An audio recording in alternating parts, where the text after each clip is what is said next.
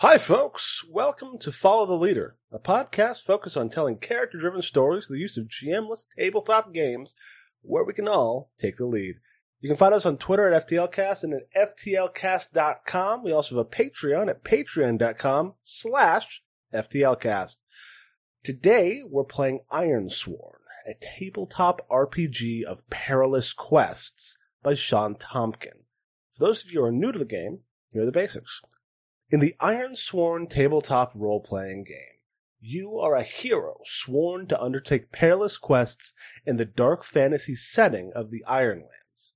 You will explore unattracked wilds, fight desperate battles, forge bonds with isolated communities, and reveal the secrets of this harsh land. Most importantly, you will swear iron vows and see them fulfilled, no matter the cost. I'm Zachary Frederickson. You can find me on Twitter at obfuscating God, as well as the music I do at iambugbear.bandcamp.com, and my pronouns are he, him. Uh, joining me today, we have Jade. Sup, it's me. I'm Jade. You can find me on Twitter at JadeOxfordRose, and I use they them pronouns. And if you like hearing me play games, you can also hear me on Dumb Kids Playing Hero, an Animorphs inspired actual play using a hack of Forged in the Dark. Check it out. And I'm also joined by Sam. Hello, I'm Sam. You can find me on Twitter at SAKalo, and you can find my art at uh, www.samkalo.art. And I use he, him pronouns. Very cool. Our lines, things we absolutely do not want to see, are homophobia and transphobia, racism, sexism, anti Semitism, violence against children and animals, sexual assault, domestic violence or inter- intimate partner violence, unwanted pregnancy, and plagues and pandemics. Our veils, things we're fond of addressing but will just fade to black on, steamy situations, graphic descriptions of bodily harm, and terminal illness. Now that we've got all that, let's get started. Insert funky music here. music. The music plays here. And it plays for a while.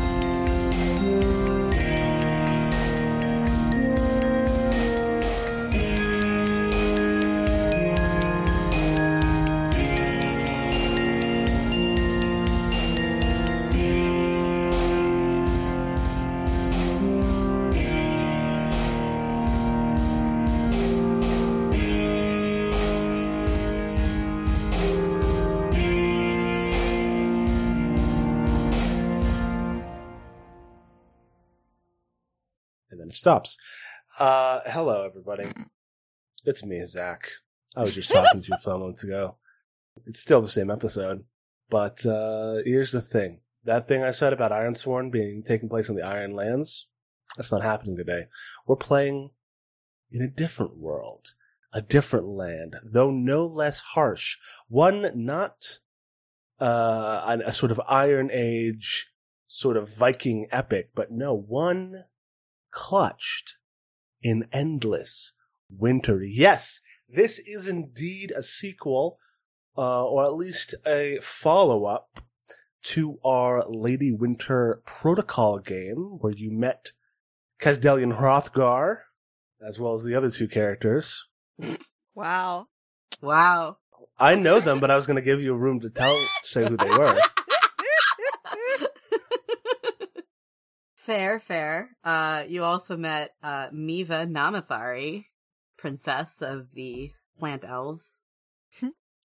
and Tala of the Druids.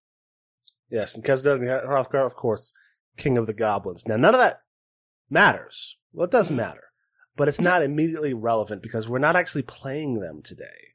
We're playing a different group of adventurers uh, who reside in the Great Burrow that was erected in the wake of their uh, union and the declaration of war on winter. that occurred at the end of last game.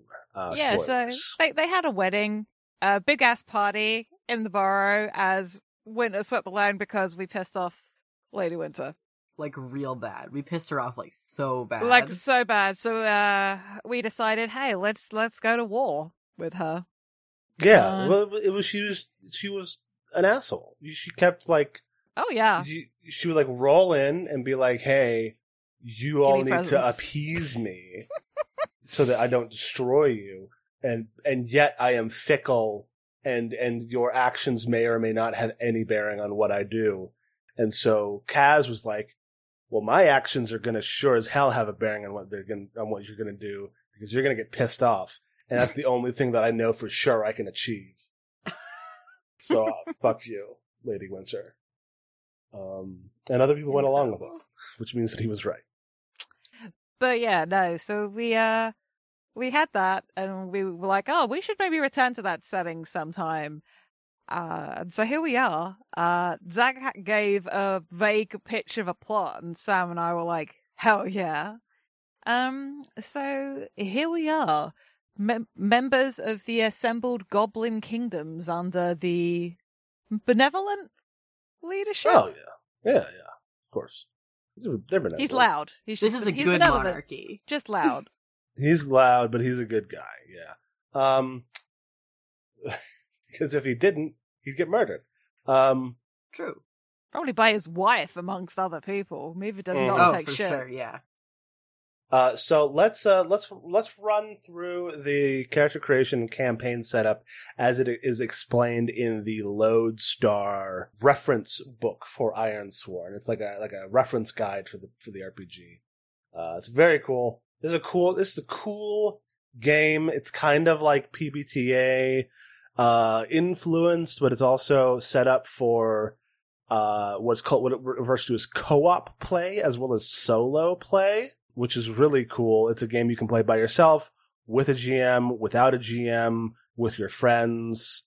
A lot of different ways you can play because it's got a lot of um, kind of like conflict setup and resolution tools. Yeah, and a whole bunch of oracles uh, that you can use to uh, generate things for when you're playing GMless. It's really cleverly written.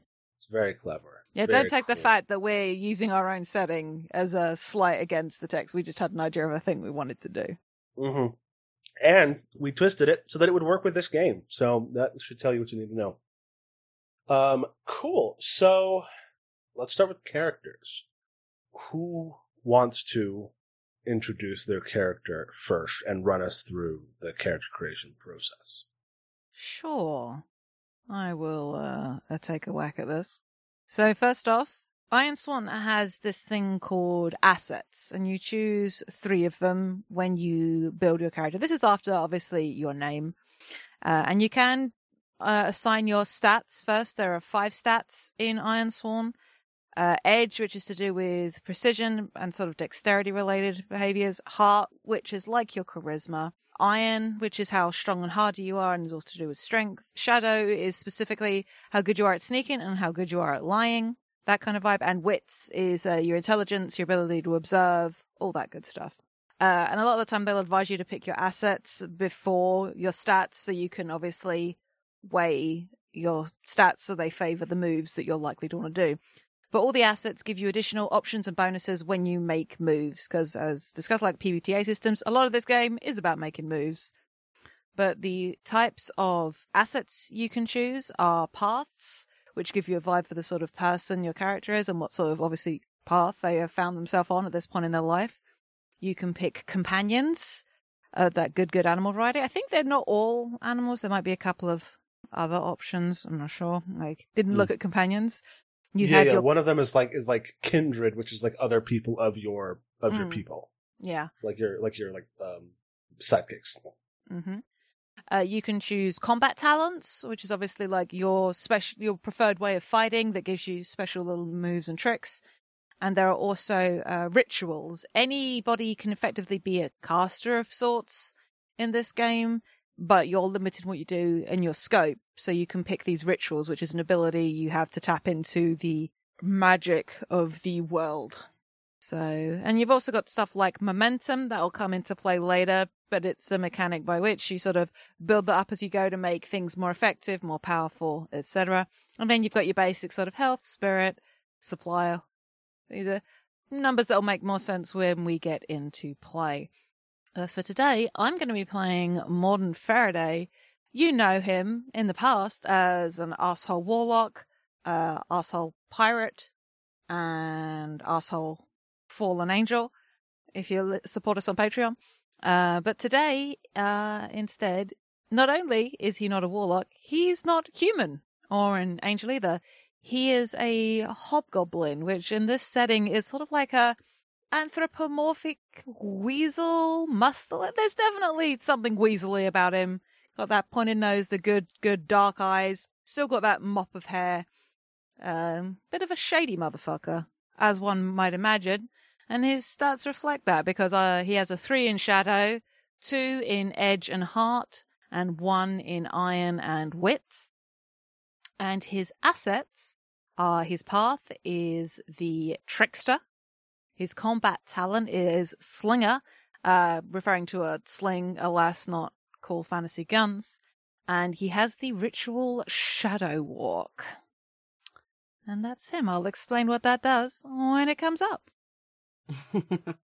Hell yeah. Sam, do you want to tell us about your character? Sure. Uh, I'm going to be playing a boy named Mur Smith. You may remember him as an orc. In this game, he is a troll, but he is a big, soft boy. By boy, I mean man. He's like older here. Um, my path is veteran, so he's been fighting for quite a long time at this point.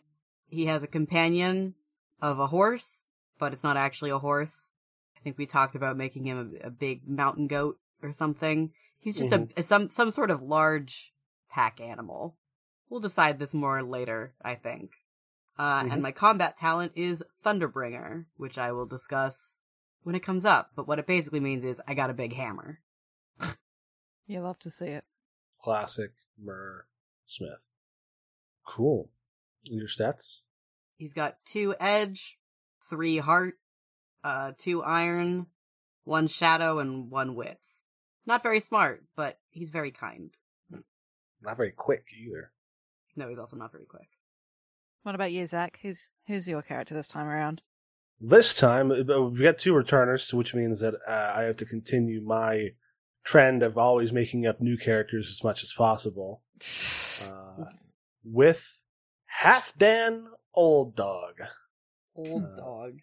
Good name. Old Dog. Yes, an elder uh, within the, the Bugbear tribes in the new Goblin Kingdom that was forged by Kazdelian Hrothgar. Halfdan Old Dog is an old, graying, muzzled bugbear. No longer big and strong, now kind of just wiry and and kind of tough uh, in the way that, that old men can be. Uh, my path at this point is Story Weaver. Uh, I have a companion who is a raven named Braca, and I have the Ritual of Augur, where I can summon a flock of crows and ask them questions. Got a very corvid uh, kind of vibe going on. There's a theme. kind of an Odin sort of thing. Uh, he does only have one eye. Uh, and my stats are as follows Edge 1, Hearts 2, or Heart 2, Iron 1, Shadow 2, and Wits 3. Smart, charismatic, cunning, but he doesn't have the speed or strength of his old self. But he does have two hearts. Sorry. Yes, like all bugbears, of course, in the set. they got a big body. You got to pump that blood around. Yeah, for sure. Like Krogans. Uh, yeah. So that is that is my character, Halfdan Old Dog. Oh boy. I, I, I keep like reading this and being like, no, this is going to be easy, and then I get there and it's like, oh man, this is a lot here. so so that's characters. We've created our characters. They've all got their assets. They've all got their stats. We all we all have a bunch of moves. There are five different types of moves: adventure, relationship, combat, suffer, and quest and fate. It's like a six types. You count quest and fate, it's different because they're they're they're just in, on the same page. So the next thing is to create our world. This will probably be a little bit different than the normal kind of process because like we've already kind of got some stuff. So the way that it works in Ironsworn is there's an exercise, right, where there you go through a number of questions and and establish what is the true answer of them. But we're not we could maybe yeah. I was going. We could maybe use these categories and come up with a truth that relates to each of them Mhm. for the sake of shaping things and giving us a bit of a vibe. Sure. They start on page uh, 123. Yeah. The the sections. Mm-hmm. Uh, so the first category is the old world, or I suppose in our case, because this the rise of King Kazdelian has happened fairly recently. Maybe it's like how things were before. Yes. How things were before his rise and the subsequent fall of of, of winter, the of, of eternal winter. hmm So uh, the uh, the text, and these are really well written. Um, the like they give a lot of flavor. So I suppose we know a little bit about what that looks like. So maybe it's like, what were we doing before this cloak of winter fell upon the land? Before Kazdelian rose to power.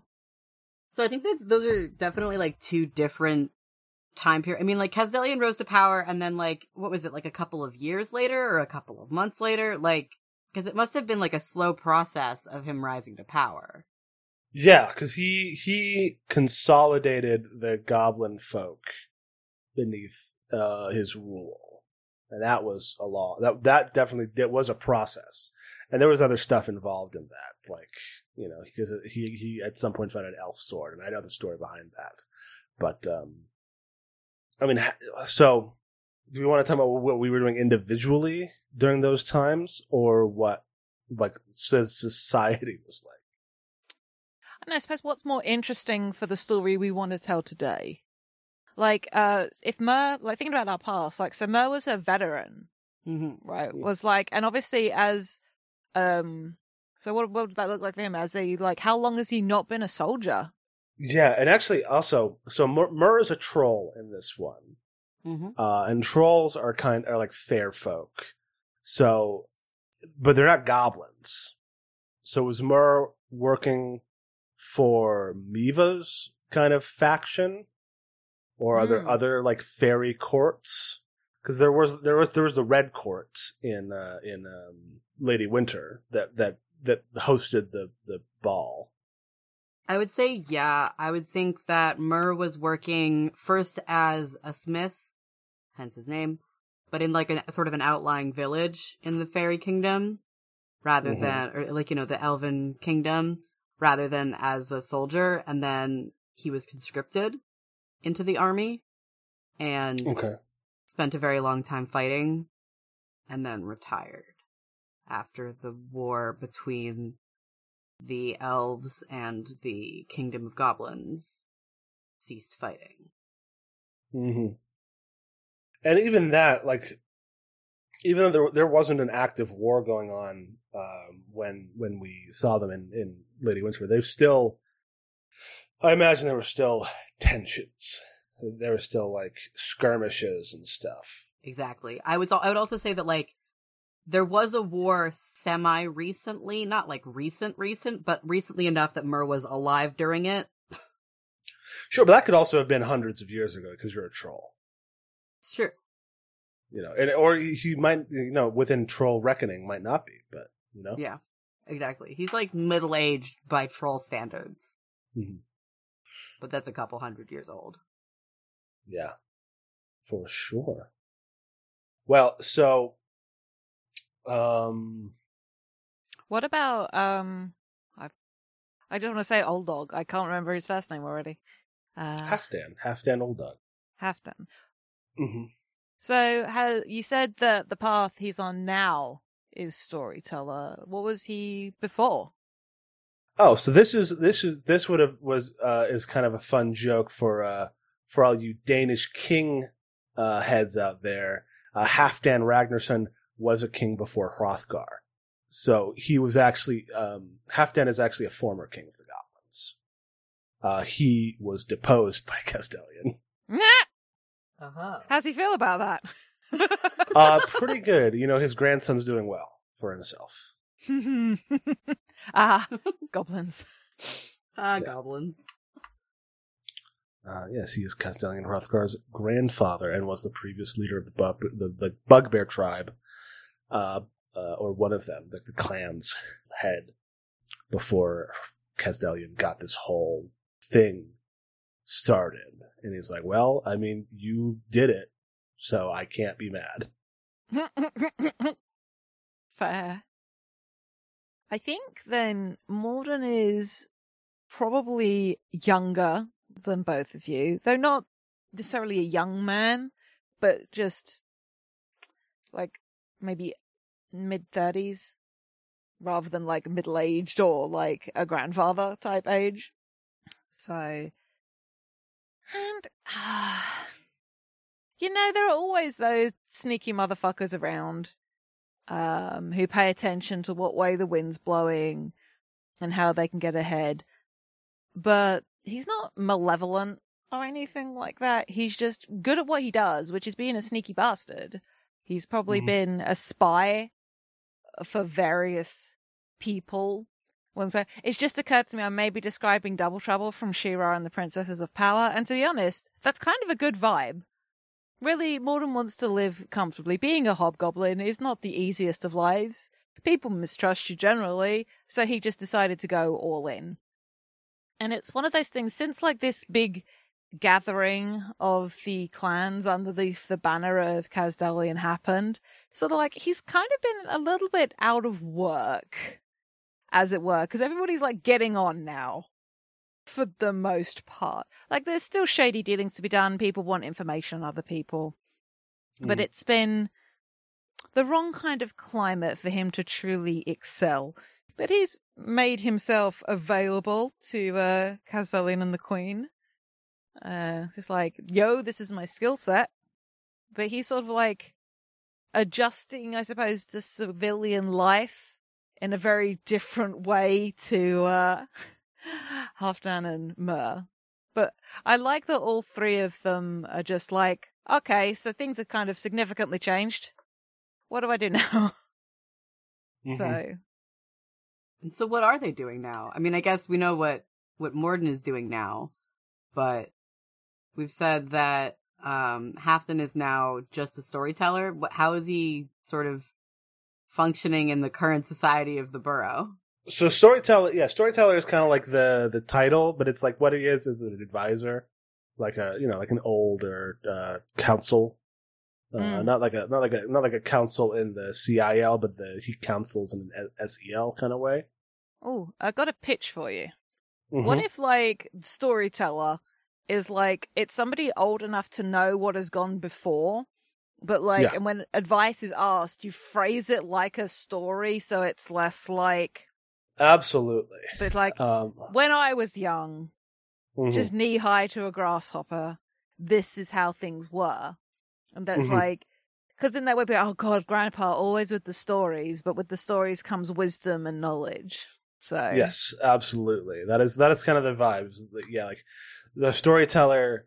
You know, there is wisdom in in stories and in knowing, like, yeah, like a lot of them are like proverbs or or parables. yeah, it's like remembering the law as well. Like you're, it's like an oral history of the clans as well. Yeah, But yeah. that are told via stories. Because I imagine for a lot of goblins, they're probably not big on written history. No, no, not in in Pathfinder or here. Uh, yeah, he's like a skald. Mm, nice. Yeah. Good shit. um, and he has he has a his old raven, uh, Braca, uh, who uh, is is sly, but is also smart, a smart little guy who can talk a little bit, and uh, it probably helps him with that. And uh, and he he can ask questions of the crows, and so yeah, he's like he's like a kind of like a like a skald, like a like a like a wise man kind of storyteller prophet type. Nice, neat, nice, nice. Uh, Mur is sort of he's gone back to sort of what he what he knew before the war. He's gone back to smithing, but he has sort of followed Miva's court. Whoever, you know, whoever she decided to bring with her, because obviously she hasn't brought everybody with her. Her kingdom still exists separate from the Great Burrow. You know, ruled over by her mother, who's still very much alive and very much, uh, continues to be in charge. Um, Mm. and so he came with her retinue to sort of make a new life separate from the war and his role in it as a smith and to bring, you know, elf craftsmanship as we talked about in the previous uh series, you know, the previous couple of episodes we did, how elven craftsmanship was very like advanced and beautiful and all this stuff and so he's bringing that to the Great Burrow. Sure. Nice. And the great, I'll, I'll say, I think the Great Burrow is like a central hub that is connected to a lot of smaller burrows through like warrens, Mm, Yeah. Good underground tunnel tunnels, almost like the like a like the palace or like a like a central hub of a, of a larger like underground city, not dwarf like, but like you know goblin like or hobbit like. Yeah, I like the notion, like um, burrowing animals and stuff like that. Like the the goblin, the goblinoids of this world have got that sort of vibe to them. In the same way that bugbears are all big and fluffy, like other goblins look closer to that than our, our our usual sort of like greenish, greyish skinned sphinx cat esque uh, creatures. Wrinkly. Yeah, we definitely we definitely picked like a kind of goblin, uh, a kind of creature for the goblins last time. But I forget. Like you know, back in the day, in uh in uh you know the old heads know they used to be raccoons, um, but you know probably they're like uh yeah like little uh little burrowing types like gophers. And another another kind of little creatures. guys. oh, you got you got a case of goblins. Yeah, your crops are fucked. Mhm. Yeah, Alright. go- yeah, gophers and moles and such. Just yeah, they're underground people. Um, yeah. So that's that's kind of like the world before a little bit. Mm-hmm. Um, I actually had an idea about iron because a big part of this is, uh, uh, game, Iron Sworn, is swearing iron vows, uh, the uh, becoming iron sworn, uh, and ostensibly in the original sense, that was like, you know, kind of this like kind of scarcity iron thing. Uh, and it was like special iron that would glow red when you touched it and swore your vow, and that makes it like an unbreakable vow. Um, but we're all fae. We're goblins mm. and, and and and trolls and fairies and stuff. And I think it would be kind of cool if to make these kind of vows even more kind of important and dire is if we swore them on cold iron Oh Ooh. dang! like like you have like a little a little ring or or coin or something that you keep wrapped up so it doesn't touch your skin unless you're swearing on it because it's like i'm going to give myself a little bit of pain by touching this substance to let you know Mhm. how much i mean this That's rogue. Like it's figuratively, it feels a little bit like a blood oath. Like you would cut like a Yeah. part of your body and bleed a little, and this is just like I like the notion of like touching. Oh, see, my brain went in a darker place uh than having just a piece of cold iron on you, but I like yours more. Um, but like touching it and getting like a little a burn or something from it, just like just a callus or a mark or something like that. mm-hmm. But yeah, no, it's good. I I, I really like it. like you like squeeze it in your hand and it leaves Yeah. leaves the, an imprint in your palm while the while the while the vow is yet is still undone Yeah, what if making the vow is like you have to hold on to like this cold iron piece in your Mhm. hand while you speak the vow? Mm-hmm. absolutely Sick. Alrighty, so the next uh, category is legacies. mm-hmm. And uh, and obviously in the core text, it's about uh, humans in the land. But I think we talked a little bit about this, like this being the burrowing folk, and this Mhm. is sort of our lands or lands where we've come to make our home in Mur's case. So, hmm. Yeah, uh, uh, but, there's, 'cause- but there's also the lands outside of the borough, because you know by being below there is something above, and that I think is where most of the today most of our adventure is going to take place. hmm Like the borough is is comfortable, but there's other things around, up on the surface. You know, it's a land of endless winter, and there are things that can thrive there, Mm. like giants, maybe. And that's a fun thing to maybe think about, um, because one of the categories is also horrors. Mm-hmm. So I just like the notion of like things that can not only stand the cold but thrive in it. Yeah, like like like frost giants and winter wolves and ice And yetis. trolls, yetis. Yeah, and there's you know there's still humans out there living, making their way in this world of endless, uh, endless uh, winter. You know, um, not everyone wanted to come to the burrows and live underground in, in our warm uh, tunnels Question. and halls. Yeah. Yeah. Is the whole world winter or just where we live? We don't know. We Okay. would have no way of knowing. For us, it's the whole world, but that might just be because we don't have access to, to travel more than a hundred or a thousand miles. I like that. Like people have been sent, but as far as like members of the clans are able to travel, we can't see an end to it yet. Mm-hmm. So yeah, so so there very well could be lands deep in the distance where the sun yet shines and it is um, you know summer, but uh, we can't get there, so it it doesn't matter to us. Sounds good. And that's and I think that's that's like a very goblins like if we don't know that it's there, it, it's not real. Love that good object permanence. Yeah. Uh, and it's kind of like a practical thing, and it's also just like a philosophical of like, who cares if we can't if we can't find our way there. I actually saw, I forget uh, the person's name, big TikTok person, but uh, saw on Tumblr earlier today. She's like, how do you, asking them, like, how do you not give in to existential crises? And uh, the response was, just remind yourself, it's not my business. I'm not, I don't, yeah, none of my business how the world works. And just like, I was just like, if it's not goblin business, I'm not going to worry about it. Like, is it affecting us? No. Okay. I don't need to think about it. Mm-hmm. And I, I like that as a as a very pragmatic approach. Just like when it becomes something that will affect us, we will concern ourselves with it. Mm-hmm. So I dig it. So yeah, Uh, till yeah. then we got everything we need. So who who cares? Or do we? Uh, yeah. Mhm. I don't know. Do we want to do any more of these world building, or do we feel like we've got enough of a vibe of the world to maybe look at bonds? Uh, yeah. I mean, we could. uh, You know, it's like the communities, which is really cool. You know, like so we are. We live in we live in community. We live in the Great Burrow, uh, and and other and we and that connects to the other burrows of the Goblin Kingdoms.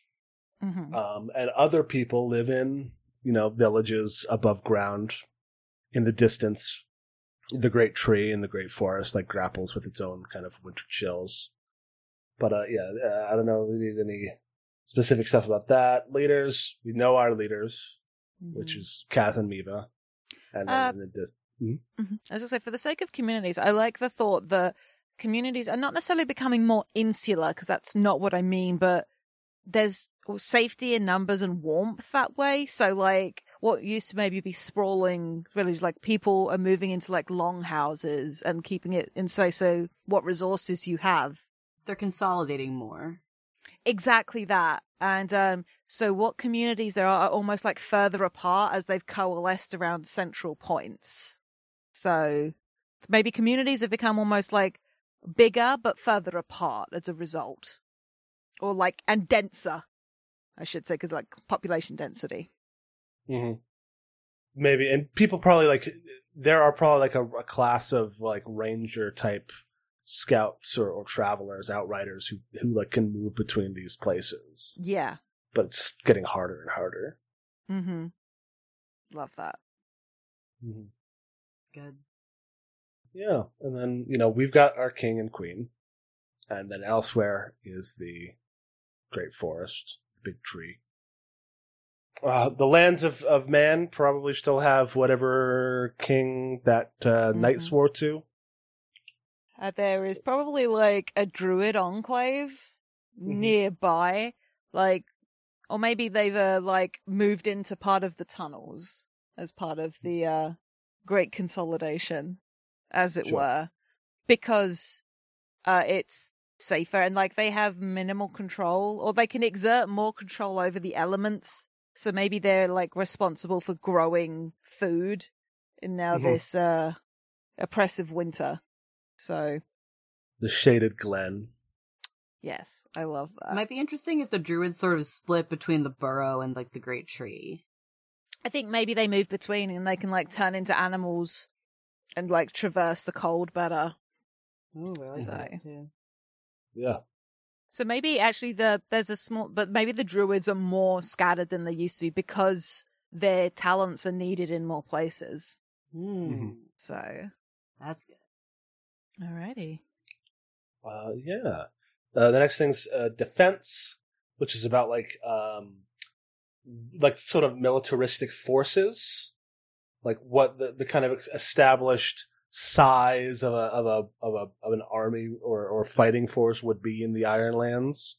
Um, I definitely think it's pretty hard to muster an army in this kind of climate. Absolutely. I also think though, but there's also less immediate threats. It's just like because of the it being harder to travel.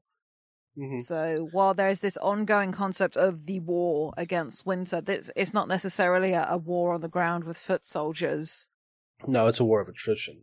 So maybe it's like what this looks like more is people learning magic to try and do their best to grow food and to travel in this kind of environment and things like that, like ways to shore up defenses. That's what it looks like. Not like forging weapons, but instead like expanding the burrow system so we can get around underground rather than having to go out on top.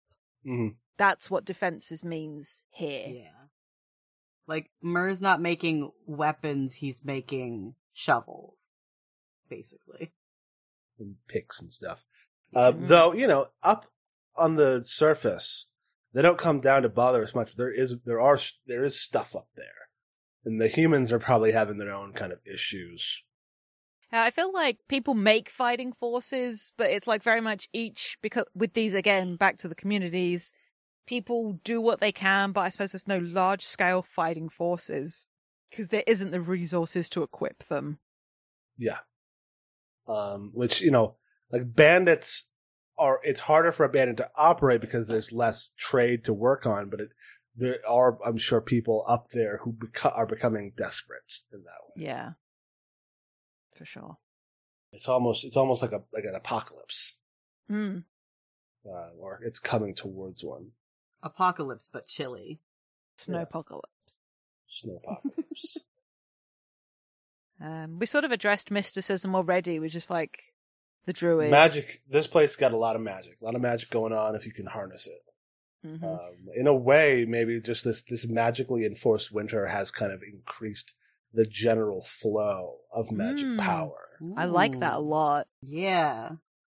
It's like yeah, like because you know, Lady Lady Winter like shoots a bunch of magic into the world to make this forest, Hmm. but um, that means that there's more to go around. Also, um, and I know this is something we've had in other worlds, but what if, without knowing, uh, the bar, the Great Burrow and the surrounding communities, and even above land too, but that maybe don't realize it, is the tunnels instinctively have been following ley lines. But after Lady Winter did her tantrum, like it's almost like like when you hit something that's already cracked and the crack spreads, it's like almost like more ley lines have split off Mm-hmm. Ooh. or like a Lichtenberg scar. And the ley lines have done that, and that's part of why there is again that more access to magic. Maybe it's like in the same way that you might find a um, I forget the term in mining, where you get like a piece of a vein. There we go. Like it's literally like veins of magic in the way that you might see a vein of ore. Mhm. So, I like that Very a cool. lot. That's really good. and I like the thought that maybe that's why rituals are becoming more common because people are learning different ways to interact with this new magic that maybe haven't had access to it before. There's definitely a few goblins that have absolutely accidentally blown themselves up. Not like in a lethal way, but there's definitely like periodic explosions. You know, there's Sure. a there's a there's a, uh goblin Reuben running around. Uh huh. Exactly that. Mhm. Sweet. Cool. Uh, religion. Uh, I don't know that we touched much of that. I mean, this is a world where like magic is very real. I feel like maybe there is like a couple of like goblin gods or whatever, but for the Mhm. most part, it's just sort of like, eh, they're doing that. Like that whole thing we were saying earlier about if it if it doesn't concern me, I'm not going to think about it. I feel like gods are maybe of a similar nature. Just like, look, they're doing their thing, we're doing our thing. Don't badmouth them, and they'll leave you alone. I like the notion that maybe there's a bit of a reverence or Yeah. begrudging respect towards whatever gods there are. Obviously, that's just maybe the gob the prevailing attitude amongst like goblin folk to their gods. Mm-hmm. So I don't know necessarily about the elves. Elves may be old enough to know better. I don't know. Yeah, Uh, Elves got that big tree, don't they? they do have that big Is the tree. tree their god? Um, the tree is their mom, but also their Gotcha. god. It's it's a little bit weird. It's a little avatar. It's a little like think like dryads almost. Yeah, yeah. It's, it's the mother tree. I got you. I'm with you. Yeah. Yeah. Like there are divine. There are things that are divine, but it's not necessarily a god in the way that Yeah. yeah. Yeah.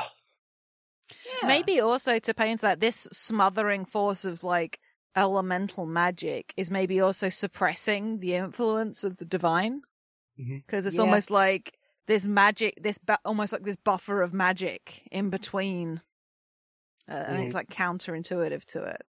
So yeah. It's making it harder to reach the gods because there's this Yeah. veil of magic in between. exact, exactly that vibe. Thank you, Sam, for actually being able to verbalize the thought I was trying to have. Mhm. no problem. Cool. All right, all right, all right. Any more for any more? We've touched on sort of beasts already, along with Mm. horrors. Firstborn, elves, and giants. Yeah. Those are those are just part of it. Mm-hmm. Monsters, horrors. Yeah. Uh, not necessarily undead, but but I think the middle one in horrors, we're wary of the dark forest, deep waterways, where monsters lurk in those places. In the Mm. depths of the long night, when all is wreathed in darkness, only fools venture beyond their homes. Yeah, I like that. like when it's cold and dark, there's things that come out. Mm-hmm. I think it's that very primal, basic fear of, yeah, because you huddle around the fire, it almost like the dark becomes darker away from you. You don't know what is out there. Mm-hmm. For sure. Yeah. And just like, there's a reason we're scared of the dark, kind of a vibe. Mm. Totally. Cool. Cool. Well, that's all that handled. So, yeah, um, bonds. Uh, create up to three bonds to represent your connections to home, friends, family, or other loyalties. Um, and then we'll make a, a note of them on our handy dandy character sheets. Hell yeah. So I guess my first like background bond is like my bond to the Elven Kingdom and specifically like to Queen Miva. Or I guess those are two separate ones. Uh, yeah, to a community or an individual. If you're playing guided or co-op, you can use these starting bonds as your connection to the other player characters. Otherwise, you may establish bonds with the characters through play. Yeah, we, we, we should probably set up, figure out why we know each other and, and how we know each other. Yeah, that's probably the best way to go for here. True. So there's only two of each. uh, There's three of us total. So I'm my first bond is with Kaz, and then Mhm. I'll I can have a bond with each of you. Nice. Sorry, I'm just like scrambling through various parts of this sheet. Has a lot of information on it It yes, it does. does. because the bonds tab doesn't appear to have a place to put names. So If you click add, doesn't it like start off with name? Yeah, yeah. It, it, oh, it there opens. we go. Yeah. Maybe. Yeah. I don't know how bonds are supposed to be like structured. like- though. I think So you these- have them with These a bonds character. may be to a community or an individual. You do not need to make the forge bond move for these starting bonds. Mark a tick for each bond in on your character sheet and make note of them. If you're playing guided or co-op, starting bonds, yes. Uh, It's one of those things where you like add to it um, as you go on, and it gives you access to certain moves, or it's how you use certain moves when you have a bond with somebody. Okay. In the same way, I think that a lot of like um, PBTA systems have like bonds with your player characters, and you can like act on your bonds and stuff like that. I think that's Got the best way to sort of think about it. Yeah. Trying to think who uh, Morden's third bond might be. Fuck it, I'm gonna make it. Um, I might make it the community.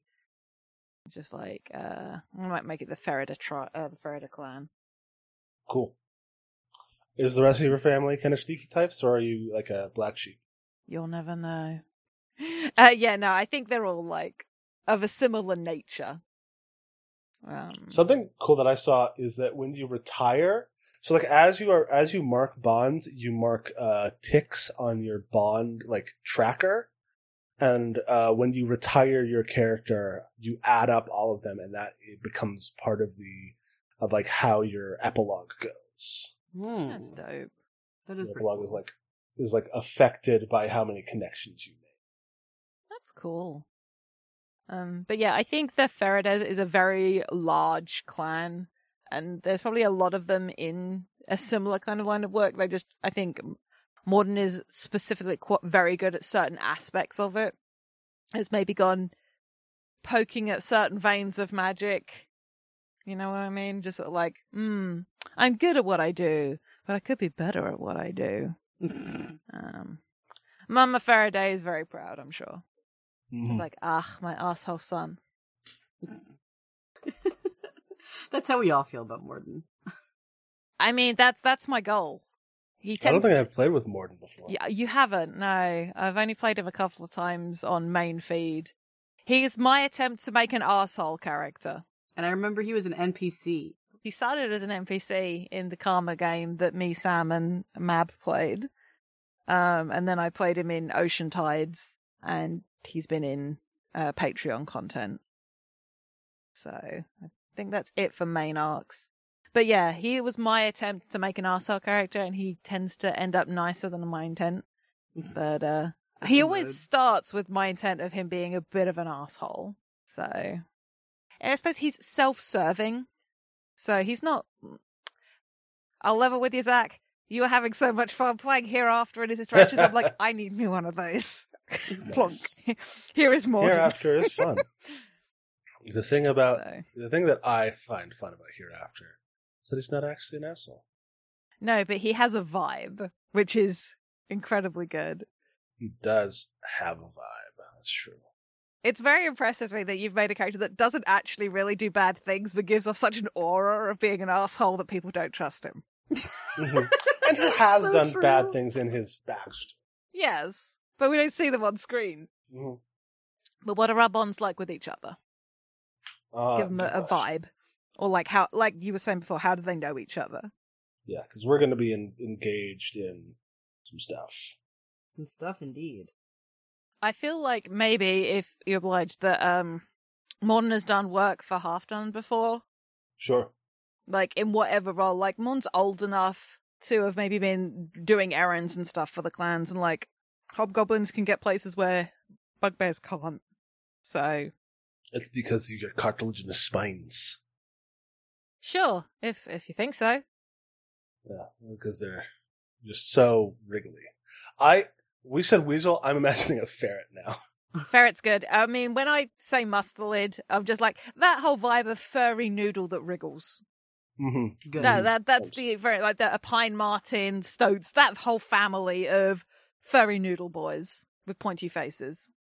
It just makes me think about the the ferret that used to run through the um the pipes Mhm. to clean them out at like one of the big like particle colliders. Yes. But yes. So I feel like Morden has a, a decent amount of respect for Halfdan, just sort of like, yeah, always pays up on time. Like we'll we'll talk on a bit, but you know, trust. I feel actually. I tell you what, he thinks Halfdan is trustworthy, but in that sort of, hmm, wouldn't trust not to sell him out, but at least to do it to your face, kind of a vibe. And that's I think how Mhm. Morden views a lot of things. Like, if I piss off Halfdan, he's gonna stab me. He's not gonna get somebody else to do it, and I like that in a man.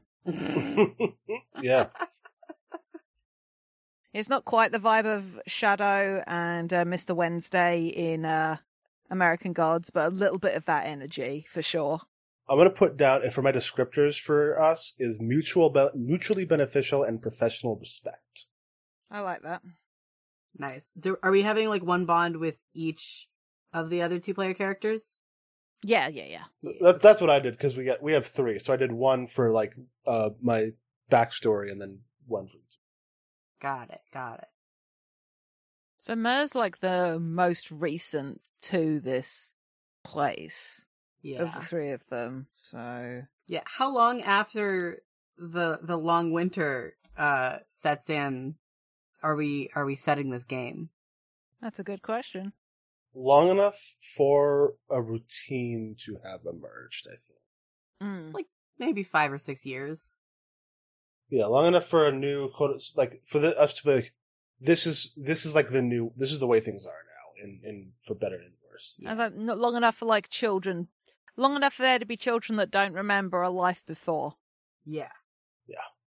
All right. So yeah, Mur is is recent, but not like that recent. Like he came he came with like, you know, I want to say like, you know, cuz Miva and Kaz basically like rode kind of directly here from the end of Lady Winter, but hmm all of Miva's stuff had to show up at some point once it was decided that she was sticking around.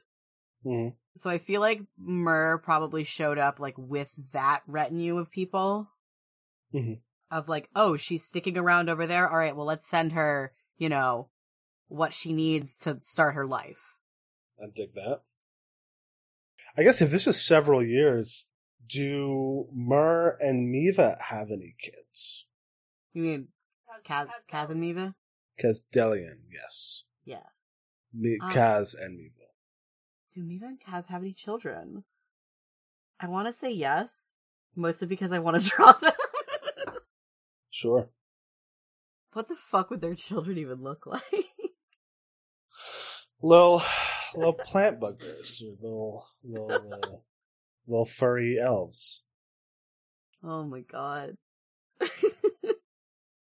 I'd say they may probably have a kid or two. Um, I will say probably that Halfdan is still a little untrustworthy of all this, uh, all this elf folk. Yeah. We did have a generations long conflict between our two societies. Jesus Christ. Sorry. oh God, has the drawing of babies begun?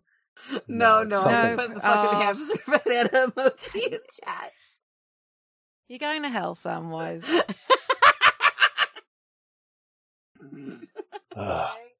Anyway. Sorry. Well, Sorry. yes.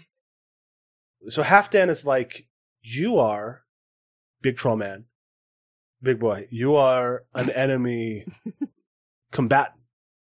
We have met on the field of battle. Oh, that's so good. Maybe not you and I specifically, but I have fought against the, the, the, the troll shock troops of the elven army.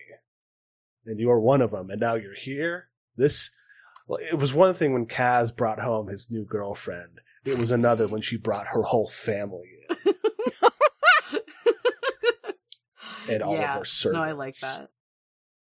I love this crotchety old man bugbear, just like, oh, why couldn't he have married, you A know, nice a nice Catholic girl? girl. Yeah, a I nice Catholic girl. understand the thing was about uniting the people, but did you have to unite all of them? It's me, Heften old dog. I'm I'm so Hef- pissed off all the time. And then here's me doing my stupid little southern accent for Mur. This is good. This is the best combination of accents there could be. I'm resisting the urge to make Morden more Cockney just in response. I love it. Just like yeah, I feel like Mur probably doesn't Mhm. trust Halfdan either. More out of a sense of like, oh, you're part of the old guard from those who don't trust my folk, which you know, it doesn't. fair. it, do, it doesn't help that uh, Halfdan's old war helmet has troll horns on it. no, Jesus fucking Christ. He's like, yeah, I was a monster hunter player character, and you were the monster. Lordy. Um, God. God, I Uh, always think about how horrifying it is in like games where the enemy is clearly like a thinking, feeling like person, like still using parts of their body, like you know, it, like using Yeah, I mean, like it's this- still weird. Mhm. Like dragons in like you know dragon bone armor in D and D or whatever, like any fantasy setting where dragons are it's both like, sapient. That was a person. Like, hey, that was a person. Yeah. And Yeah. now they're my sword. Though to be fair, some people made made armor out of people too. It's true. It's true. uh, yeah, so mistrusting.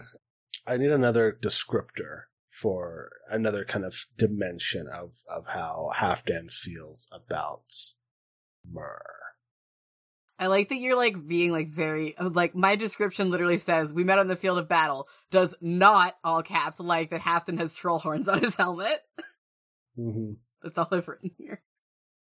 I know. I suppose it could be just like you should take the fact that I don't trust you as a I respect your abilities kind of a vibe, if that makes sense. Just like, or you don't underestimate him because this is a large, strong troll man who's up in your shiz. I I'm gonna say mistrusting, but forcing self to try to get along. I like that. Like Yeah. I know this is the best thing, and I am going to be fighting myself to Mm. to not like I you know like pull that. a spear. Got it. Yeah. And I think Mur is mostly just like trying to push past the like I'm skeeved out by your creepy by your creepy horned helmet. But I'm being nice Mm. cuz this isn't where this isn't my original home and so I you know, Yeah. stepping on eggshells a little bit. This is my queen's grandfather-in-law. I really can't afford to kick off here. It's a really long walk back to the mother tree, and it's Yeah. fucking cold outside. I cannot get kicked out of this place. Mm-hmm. Uh, yeah. Uh, Halfdan. Uh, he is. Uh, he's a crotchety old grandpa, but he is. He's like, you will. I will teach this old dog new tricks Oh. myself. Um, Uh. but I don't. I won't like it.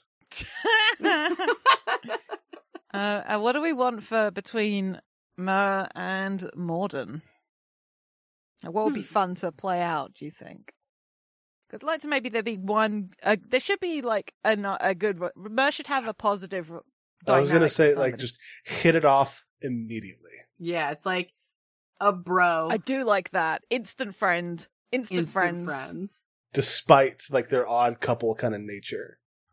Yeah, I do like the visual of like this hench AF troll and this fucking ferret man just being like Morden might not isn't as tall, but like definitely comes up a long way because of that whole long string bean vibe. So Just like real I'm sorry, I'm just imagining like real little arms and legs and just like a big spine, No. like a no, no, no. little T-Rex hands. I'm gonna put instant friends odd couple energy. Yeah. Mm. Oh yeah. I do like I do like the idea of Morden having a really long torso though. Oh yeah, no, no, no. He's tall, but just like proportional limbs. Mm-hmm. Sorry. So- I'm just thinking about what ferrets look like, you know? Ferrets are the silliest animal, They're just ridiculous. I love them. and they love to dance. Okay, you know what? Their their their bodies aren't nearly as fucked up as I thought they would be.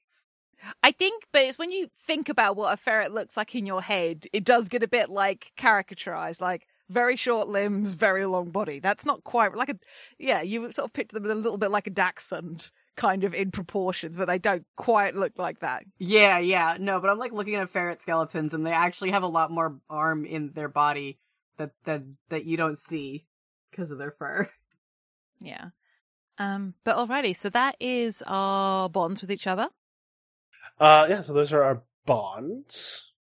Uh, we also everyone picks a sworn quest of of, of uh, a um, a background vow for their character, uh, Mm. which is like the sort of swearing an iron vow. It's like part of, uh, which is like part of it. So the kind of uh, vibe of Ironsworn this is a game about defining and filling progress bars and having fun doing it. Uh, if Blades is all about clocks, this is all about them bars. Hell yeah. Mhm. Basically, you declare a quest, you say how hard it's going to be, and then you pursue that quest. Uh, which is cool. It's a very fun way of like mechanizing your own, uh, any, any sort of story or goal you want to have as the focus of your game. You just define it as your vow, you swear that vow, and you have a mechanical basis for how to pursue it. Uh, which is cool. But we also each have a background vow that is something that our characters are care about outside of, uh, uh, like within ourselves, or like our backstory goal. Mm. You know, like um, like in uh, Lord of the Rings, right? The quest, the shared inciting incident for the Fellowship is bring the ring to Mordor and destroy it.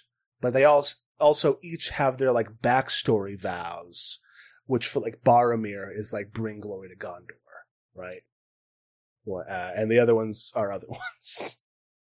Uh, Boromir's was the only one that I could think of. I guess the hobbits each have the survive this as a background. Well. Sam vow. is look. Sam's is look after Frodo.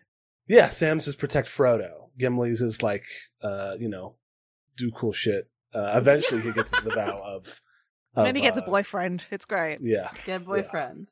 It's not his background vow, but he does get it. That's a bonus. Aragorn's background vow is don't get pulled back into Gondor's bullshit. That he and he later forsakes it. Yeah, I was about to say he doesn't succeed very well on that one. No, but you can also forsake your vows in this game, uh, and that's got its own sort of mechanical uh, fallout. Um, but yeah, so so I've written one for uh for Halfdan, what you got? Uh, which his vow is make sure that Casdelian's kingdom doesn't falter and that the boy keeps his head. Uh, just gotta make sure that this kid makes it through this. And I don't know, I don't know if we're supposed to set the the difficulty of that ourselves ahead of time. Hmm. Uh, yeah, extreme or epic. So uh, he'll. This is an extreme quest. Okay. That's on page 195. When you write your background vow, it is an it is extreme or epic quest because it's something that you're pursuing this whole time. Um, Morden's vow is to um master shadow magic. I'm gonna maybe work on making it a little bit more elaborate, but um, it's like become a master of shadows, not just you know a part of them. Because I'm looking at his ritual that he has, the shadow walk one, and like if you have like a weak thing, like you can be led astray. And I like the notion of him just like, and it's part of this gathering power thing that he's desperate to do as well. So that that that's the vibe for him, and that's definitely an extreme one. I think M- Mur's is very simply like do whatever he must to support and protect Queen Neva. Like that's the duty he was given when he became part of this retinue. Picked up everything he he, he owned and you know trudged halfway across the world. For sure. Yeah, I guess that one's extreme because like she's pretty capable of protecting him, but you know. Yeah, I've um I've tweaked Morden's to to not just walk in the shadows, but master their ways. Ooh, very sexy. Hell yeah. Uh, very cool. Our formal life, our, our, our sort of background stuff. And now we have to envision our inciting incident. Well, here's the fun part. Zach already did this when he picked. Yeah, have we actually talked about what our quest is yet?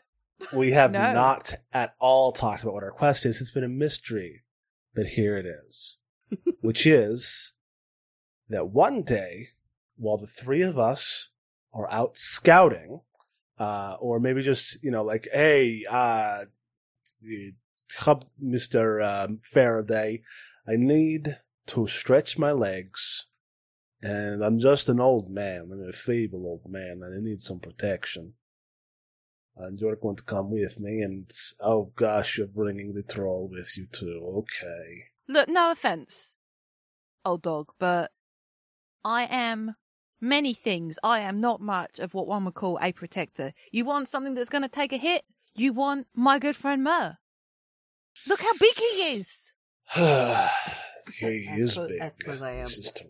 Uh, hello. Um, hello. quite large. Uh, Yes, so we're going to go. The Braki, he wants to stretch his wings. Braka, he wants to stretch his wings. We're going to go. We're going to have a bit of a uh, a time outside. We're going to have go for a nature walk, uh, and we and so we go for a nature walk. We go out, uh, and it is quiet. It's cold and it's bright. The sun is shining on the snow, filtered through the trees, the the pine forest that the burrow is within uh, when that silence is split by a very distinctive sound cry of a human infant left swaddled in blankets in a um, cradle or like a like a like a A bassinet, something that vibe. bassinet yeah I was thinking like a bread basket. Like this is not meant for a child, but it is in here. Oh, see, I was thinking of like the carrier that Willow uses for the uh, princess in Willow, like a backpack. It looks like a little but it looks like a basket maybe made for something else, but yeah, it's so you can Mm. carry a baby like a backpack. Yeah, yeah. Um, and there's like a note on it uh, that just says, uh, in the human tongue, "We can't feed more mouths. We're sorry." and shit, now we got a baby to deal with. Well, I'm not bringing this home, so I guess what we're going to do is we're going to find someone to take this baby. And that is our quest. I'm just visually like Morden like completely bent double and like you know like when you hold a ferret and it just hangs there. Mm-hmm. Like Maud's like bent over, uh, like the the baby carrier and just like has been like smacked in the face by this baby. it's just like, so noisy. Mur is gonna.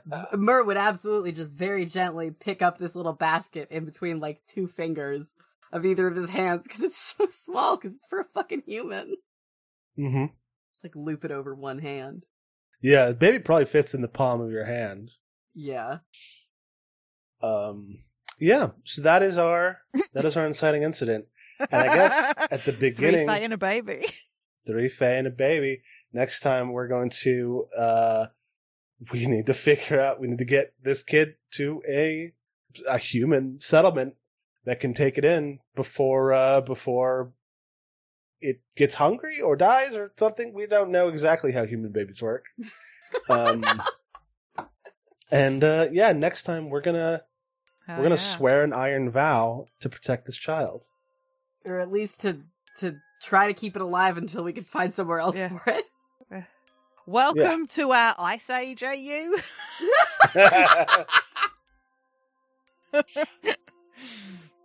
yes, Ice Age, but nobody is Sid. yeah, nah, no Sid this time around.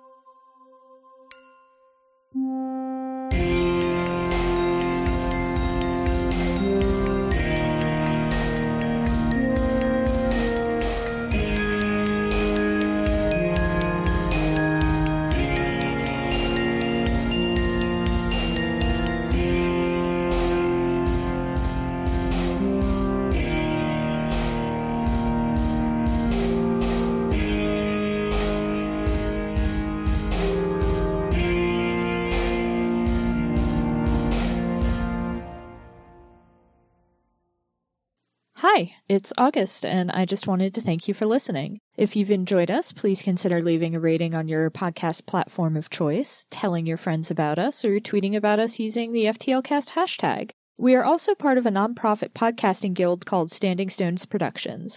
We do a variety of shows, including The Room Where It Happened and Dumb Kids Playing Hero, two actual play shows, and a Steven Universe discussion podcast called Gay Space Rocks. We also do live streams at twitch.tv slash standing stones prod. You can keep up with everything that we do on Twitter at stones underscore standing. Unfortunately, Standing Stones was already taken. Your support means a lot. Thanks again.